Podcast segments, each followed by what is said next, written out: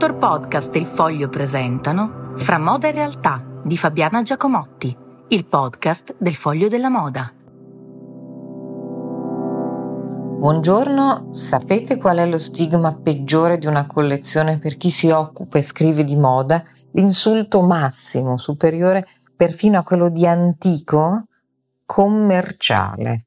Lo so che sembra straordinario, anche un po' incredibile, visto che la moda non è arte per l'arte, esercizio di stile fine a se stesso, ma esiste per vendere e se possibile vendere moltissimo.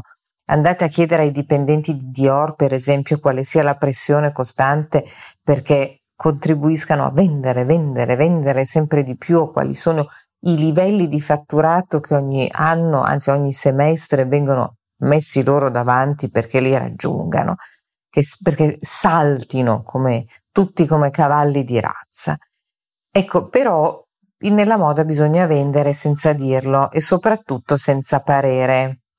Sentite in uh, sottofondo le campane perché sono a Roma e io vivo in una zona di molte chiese e molte campane. Ecco, il centro di questo universo parallelo è da sempre New York. Lo è da quando nell'Ottocento la Settima Avenue produceva abiti in serie per i grandi magazzini ispirati alla moda di Parigi o anche no, erano camicette per le impiegate, le maestre, i primi tailleur venduti pronti nei grandi magazzini. Il pret-à-porter eh, di confezione, naturalmente non di stile, è una cosa molto vecchia, non l'abbiamo inventato noi. Comunque, e per qualunque motivo si vada a New York, per i modaioli si tratta di un motivo banale, farsi vedere di più e notare di più di quanto accadrebbe a Milano e Parigi, dove ci sono moltissimi marchi importanti che attraggono l'attenzione dei media e dei buyer, ma soprattutto vendere senza se e senza ma. E questo è stato detto da molti giornalisti della collezione eh, per i eh, 25 anni della baguette di Fendi. Um, tra l'altro straordinaria, anche molto divertente.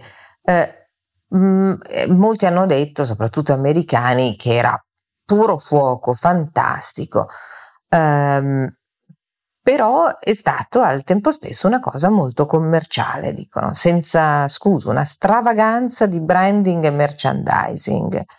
Um, e quindi era ovvio che Fendi scegliesse la New York Fashion Week per un progetto come questo, perché qui i designer sono sempre sembrati più interessati a vendere prodotti che a trasmettere nuove idee. Um, cosa ci sia di male in tutto questo, al di là del fatto che certo uno deve anche mm, portare delle idee, non ci sono dubbi, non si riesce a capire. Tra l'altro al momento gli Stati Uniti sono una land of opportunities, una grande opportunità per il business della moda, perché l'Europa continua a eh, soffrire un'inflazione molto alta e una crisi energetica e la Cina continua a sembrare bloccata in una serie di interminabili mh, mm, eh, lockdown del Covid. Quindi l'economia statunitense in questo momento è quella che sta tirando di più e per una uh, nuova ragione, un'ennesima ragione. Ha molto senso andare a New York e tra l'altro questo stigma per la vendita non si capisce proprio da dove nasca, anzi si capisce dal sentimento di sudditanza verso le altre arti, arti applicate e no, che la moda continua ad avere nei confronti di se stessa.